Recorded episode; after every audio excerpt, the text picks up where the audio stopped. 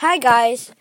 Today at school I was thinking, oh yeah, so during lunch a girl who sits at my table says, um, I'm a vegetarian. I'm like, no, no, she's not. Like, you eat meatballs all day. And she's like, no, that's not true. Yeah. And our teacher and he was nearby. He was hanging up something I couldn't see, but he asked her, uh, Does she know what the difference between a vegan and a vegetarian is? Honestly, I didn't know until after that.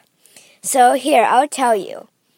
Basically, a vegetarian is someone that eats only vegetables. Well, um, they could eat eggs, but like eggs are like animal produced, like in this case by chickens.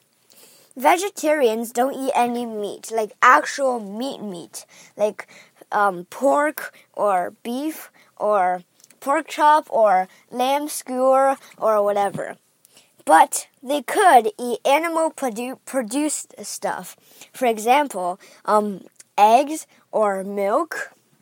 But a vegan couldn't eat anything that's related to animals.